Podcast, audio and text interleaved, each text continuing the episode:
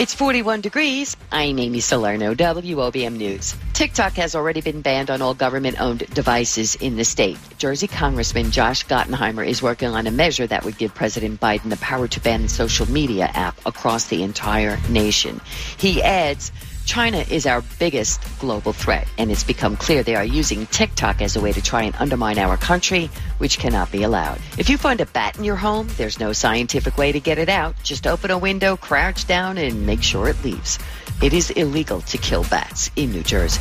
Jersey Shore weather, partly cloudy skies with a low around 29 tonight. Tomorrow sunny with a high near 48. It's 41 degrees. This report sponsored by Discover. Discover credit cards do something awesome.